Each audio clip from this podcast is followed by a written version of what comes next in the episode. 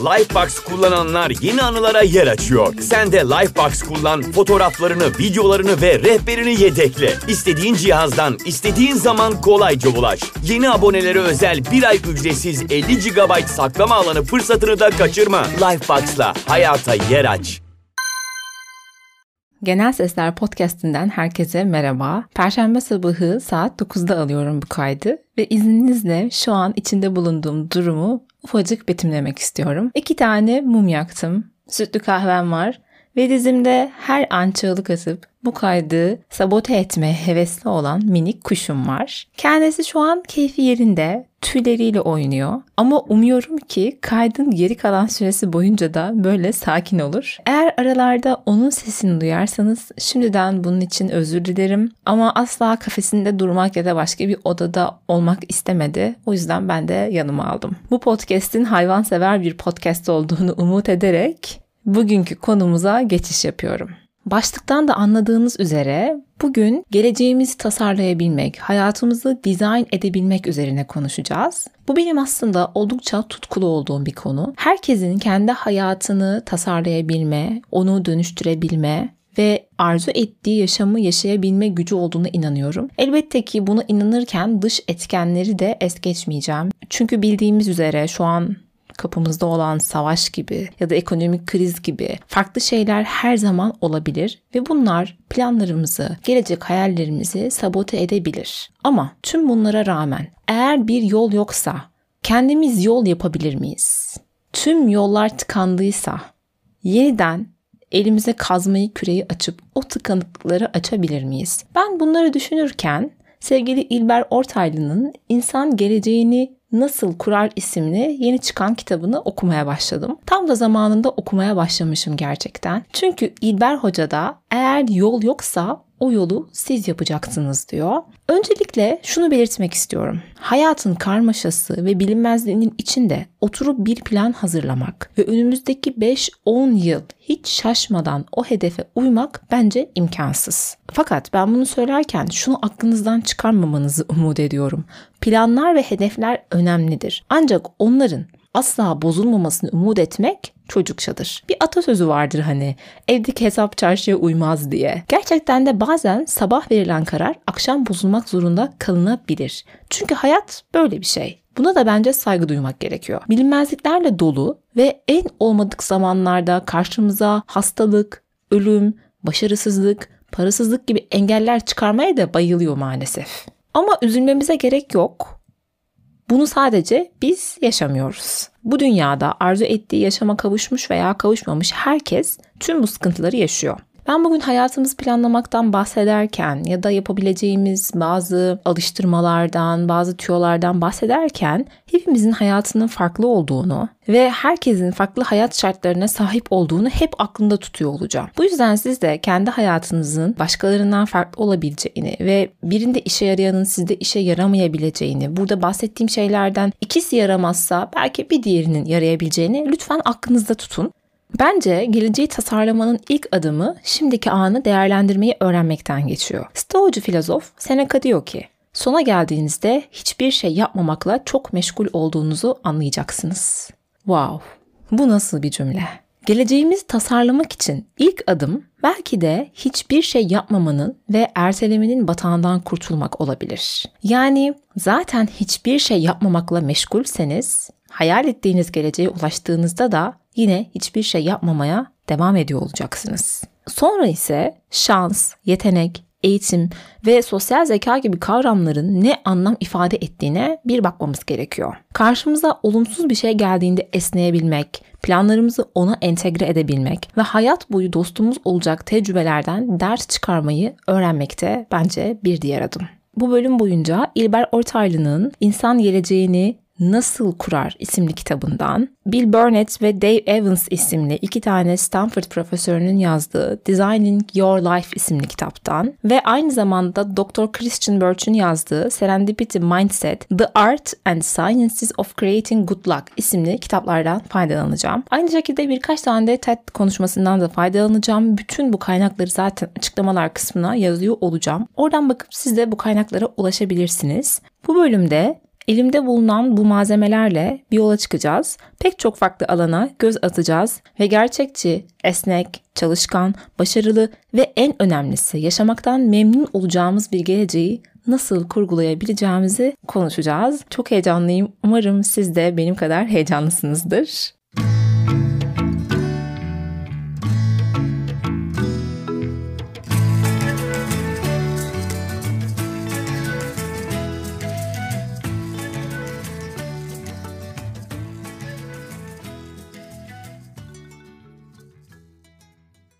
Tekrardan merhaba. Söze hemen sevgili İlber Ortaylı'nın kitabının başlangıcında yazdığı bir yazıdan girmek istiyorum. Şöyle söylemiş, hayat ve toplum sizin önünüze zorlu engeller çıkarabilir. Şunu hep hatırda tutunuz. Karşınıza engeller çıktığı zaman en önemli şey sizin meşru isteklerinizdir. Eğer bunlar kanun dışı değilse ve başka insanlara zarar verecek faaliyet ve özlemleri içermiyorsa, isteklerinizi gerçekleştirmek için yeni yolları düşünmeli ve inşa etmeye başlamalısınız. Bakın tekrar ediyorum. Diyor ki karşınıza engeller çıktığı zaman en önemli şey sizin meşru isteklerinizdir. O yüzden ben bugün her neyden bahsediyor olursam olayım eğer siz kendi meşru isteklerinizi öne almıyorsanız bunların hiçbiri sizde işe yaramayacaktır. Kişinin kendi geleceğini tasarlayabilmesinin ilk adımı bir hedef koymak. Stoacı filozof Seneca diyor ki, önce hedeflediğimiz şeyin ne olduğunu ortaya koyalım. Sonra ona en hızlı nasıl ulaşabileceğimizi araştıralım. Yola çıkınca da sadece doğru yoldaysak, her gün ne kadar mesafe kat ettiğimizi ve doğal bir arzuyla kendisine doğru çekildiğimiz hedefe ne kadar yaklaştığımızı anlayacağız. Buna mukabil olarak İlber Ortaylı'nın da şöyle bir sözü var. Bir hedef bulacaksınız, o uğurda çalışacaksınız, hedefinizi gerçekleştirmek için bir yol arayacaksınız, yol yoksa da o yolu yapacaksınız. Hayattaki gayemiz budur. Hedefimizden sonra ikinci adımımız ise plana ve konsantrasyona sahip olmak. Konsantrasyona yani dikkate sahip olabilmek aslında bu hayattaki en kıymetli şey. Çünkü geleceğe ve şimdiye değer katacak. Bizi zamanımızdan ileriye taşıyacak bütün yenilikleri ve güzellikleri konsantrasyonlarını bir alanda toplamayı başarabilen insanlar yapabilecek. İnsan nereye gideceğini ve ne yapacağını planlamalı. Fakat bölümün başında da söylediğim gibi bu planlar bozulursa veyahut da sarpa sararsa o planı yeniden planlayabilmeli. Yani esnek olmalı. Tam bu noktada bazılarınızdan şöyle bir soru gelebilir. Bilgiciğim, ben hedefimi nasıl koyacağım? Hangi hedefi koyacağımı dahi henüz bilmiyorum. İşte burada Stanford profesörleri Bill Burnett ve Dave Evans'ın yazdığı Designing Your Life isimli kitap devreye giriyor. Öncelikle şunu söyleyeyim. Designing Your Life hayatınızı dizayn etmek, tasarlamak demek. Bu iki profesör Stanford'da öğrencilerine bunu ders olarak veriyorlarmış. Biliyor musunuz bilmiyorum ama Stanford dünyadaki en iyi üniversitelerden biri aynı Harvard ve Oxford gibi. Fakat bu iki hoca fark ediyor ki bu çok zeki insanların geldiği yüksek ve iyi bir eğitime sahip olan okulda okuyan çocukların çoğu geleceklerinde ne yapacaklarını bilmiyorlar. Ya da okudukları bölümle ilgili şeyi yapmak istemiyorlar. Okuldan ve eğitim almaktan memnun değiller. Bu noktada fark ettiyseniz eğer Stanford'da dahi okusalar insanlar ortak dertlere sahipler. Stanford Üniversitesi'nde bilimle ilgili bir alanda okuyup da belki ressam olmak isteyen, barmen olmak isteyen insanlar olabiliyor.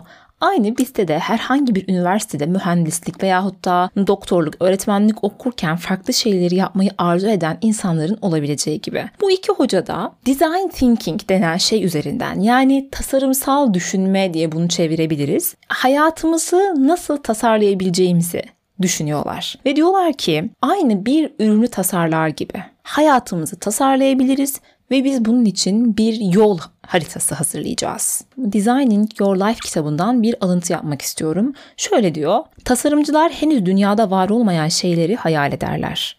Onları inşa ederler ve dünya değişir. Bunu siz de kendi hayatınıza yapabilirsiniz. Henüz var olmayan bir kariyer ve hayat hayal edebilirsiniz. Bu geleceği inşa edebilir ve tüm bunların sonucu olarak hayatınızı değiştirebilirsiniz. Ve lütfen unutmayın, hayat bir süreçtir. sonuç değil. Yazarlar diyorlar ki hayatlarınızı tasarlamaya başlamadan önce bazı işlevsiz inançlardan kurtulmanız gerekiyor. Mesela bir tutkuya ihtiyacınız olduğunu düşünüyor olabilirsiniz.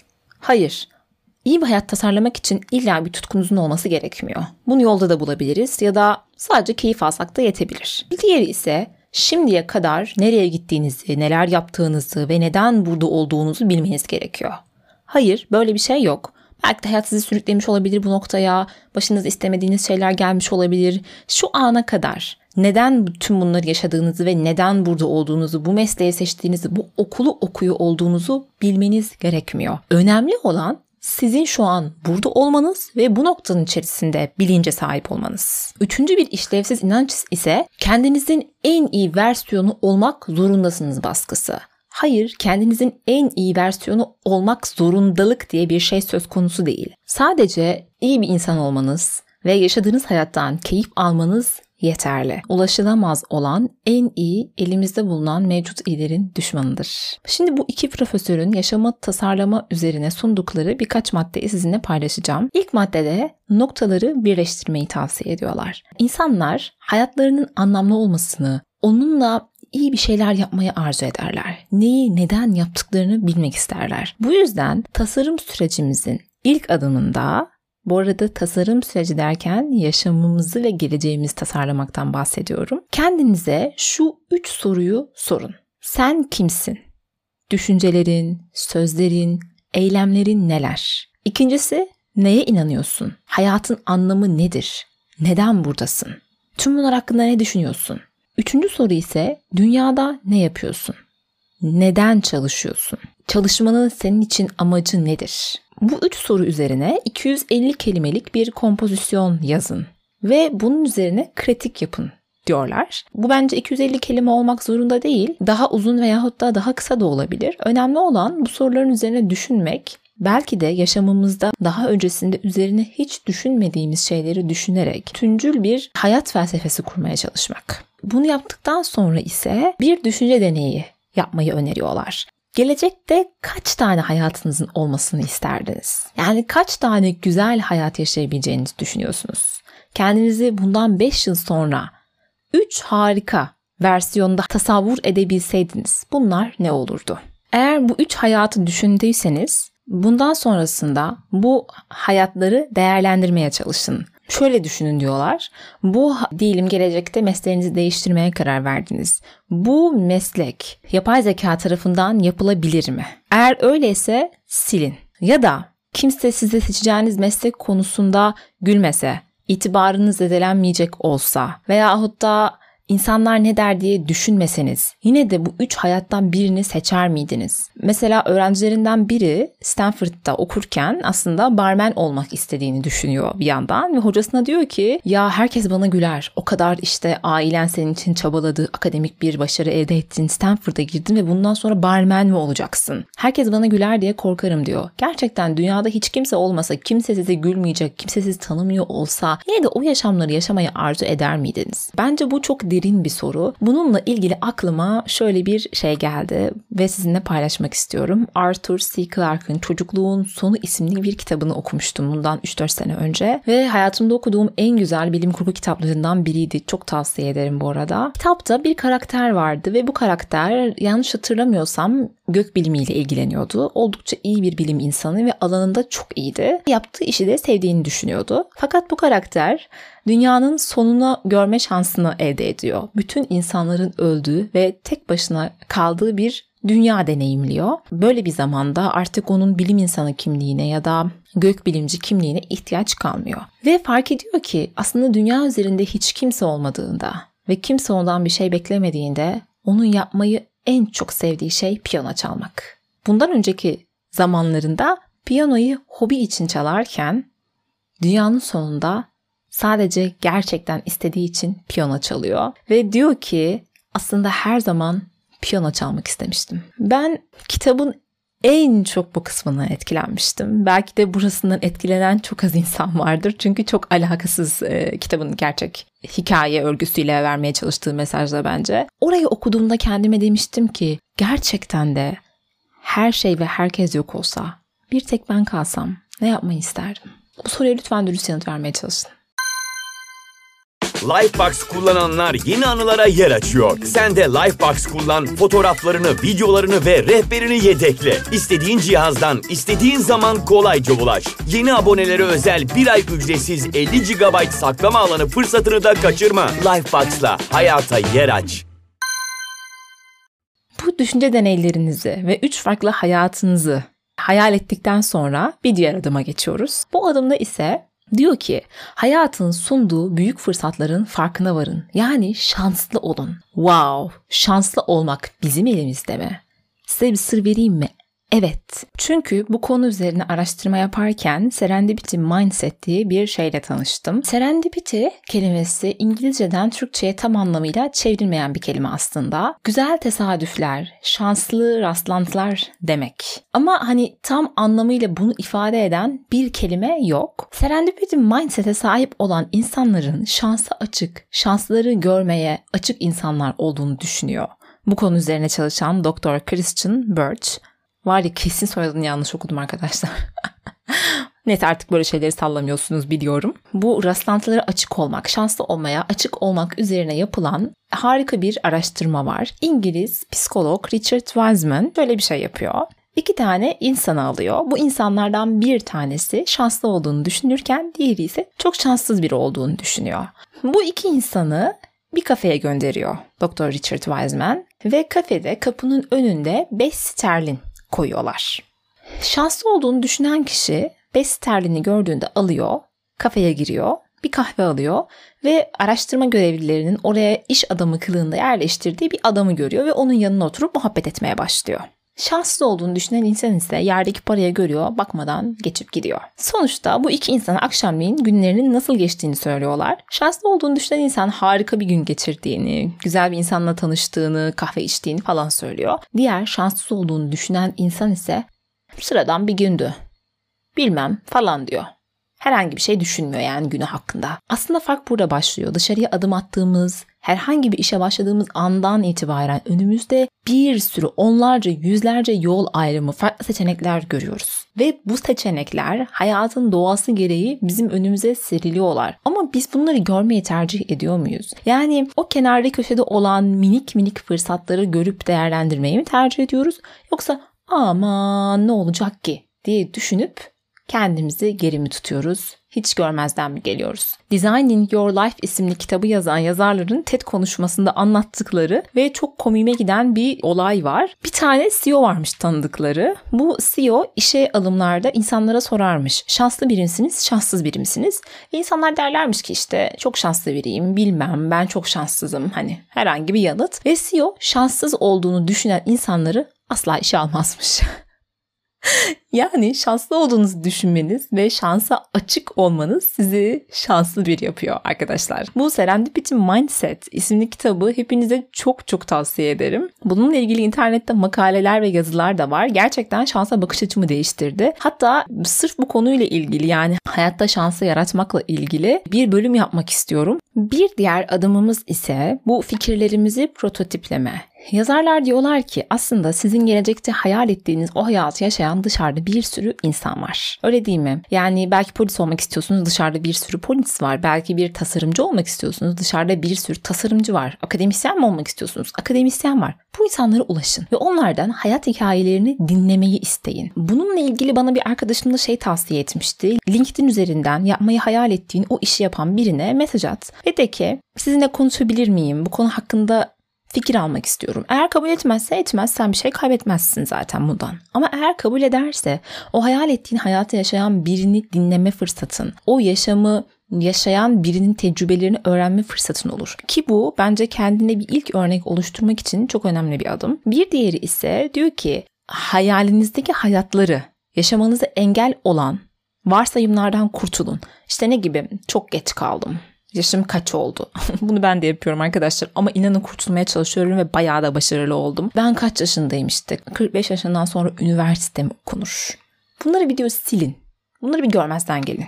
Yok bunlar. Hani yokmuş gibi davranın varlarsa bile. Ve diğer bir e, prototipleme adımı içinse geleceğinizi bir yaşayın. Bu nasıl oluyor? Mesela üniversitede okumak istiyorsunuz ve diyorsunuz ki çok yaşlandım. Yaşım 40. Nasıl artık yeniden üniversiteye döneceğim? Diyorlar ki gidin üniversitede bir derse girin.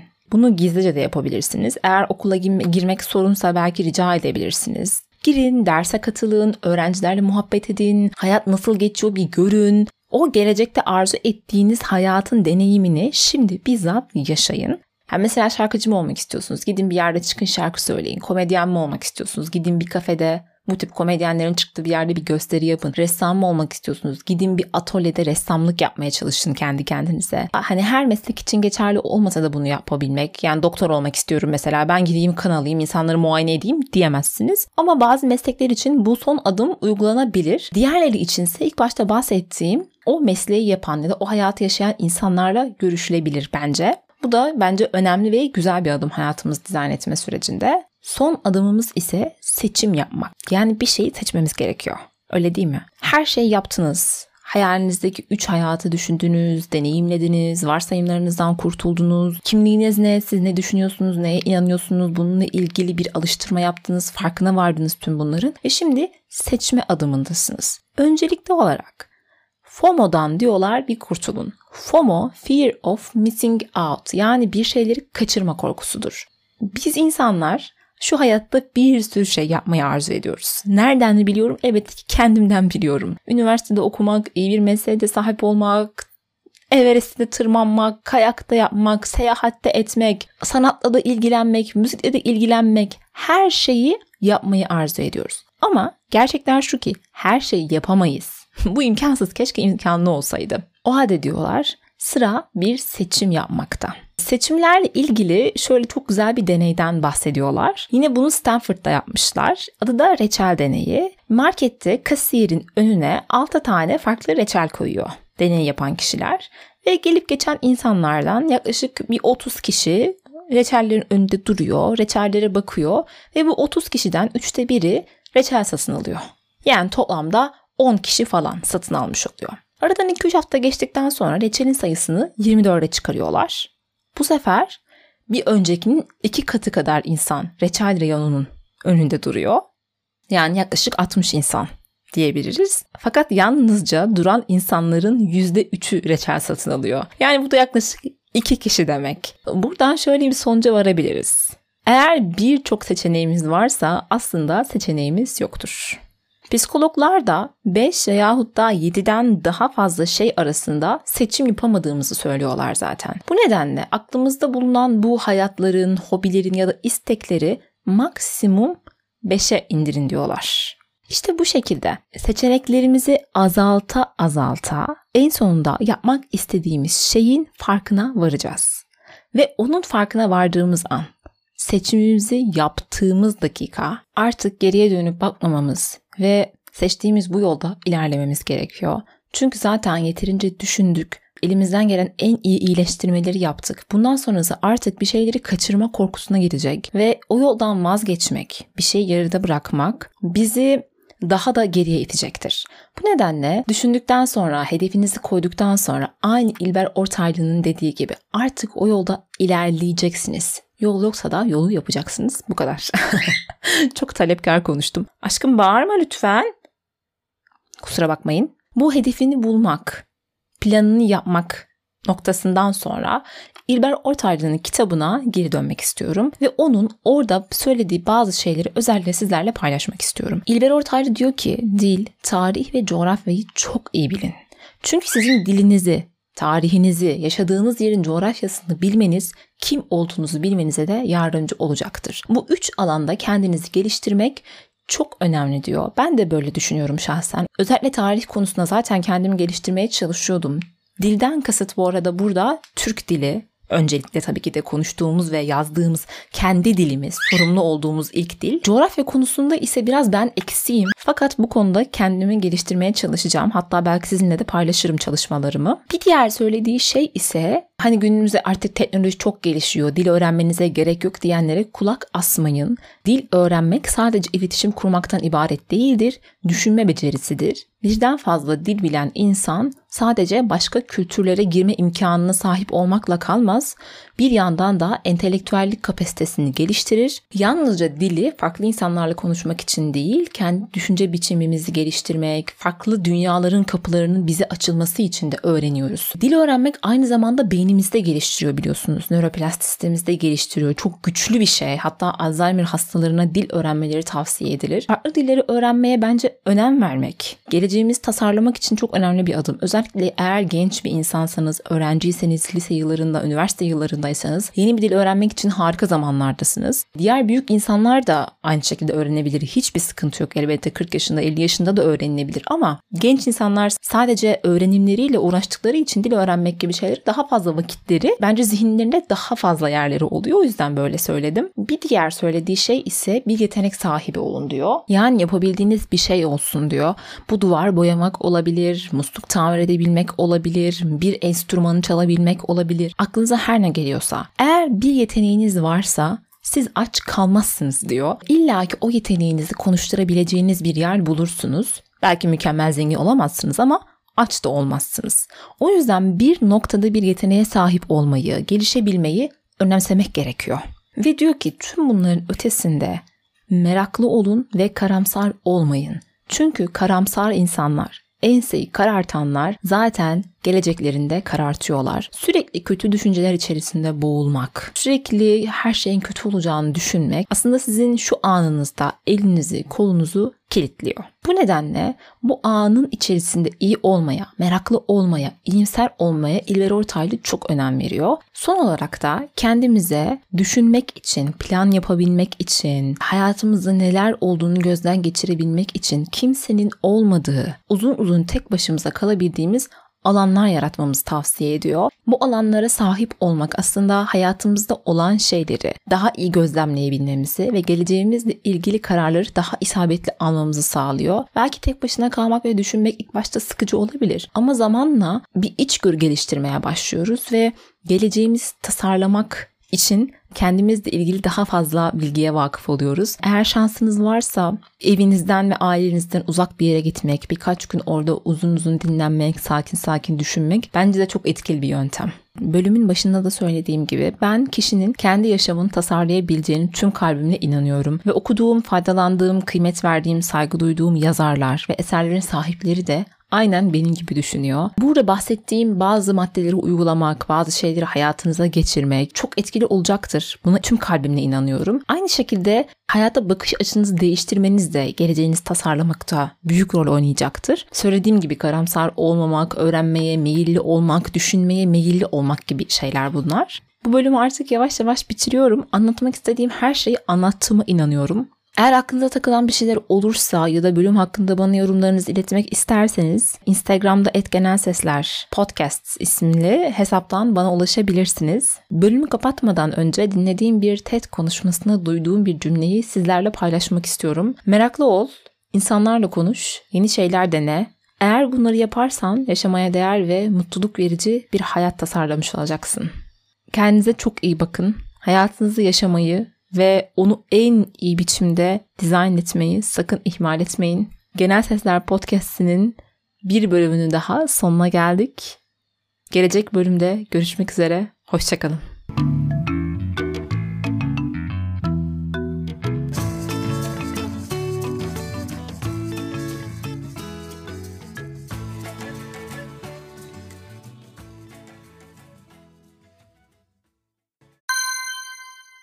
Lifebox kullananlar yeni anılara yer açıyor. Sen de Lifebox kullan, fotoğraflarını, videolarını ve rehberini yedekle. İstediğin cihazdan, istediğin zaman kolayca ulaş. Yeni abonelere özel bir ay ücretsiz 50 GB saklama alanı fırsatını da kaçırma. Lifebox'la hayata yer aç.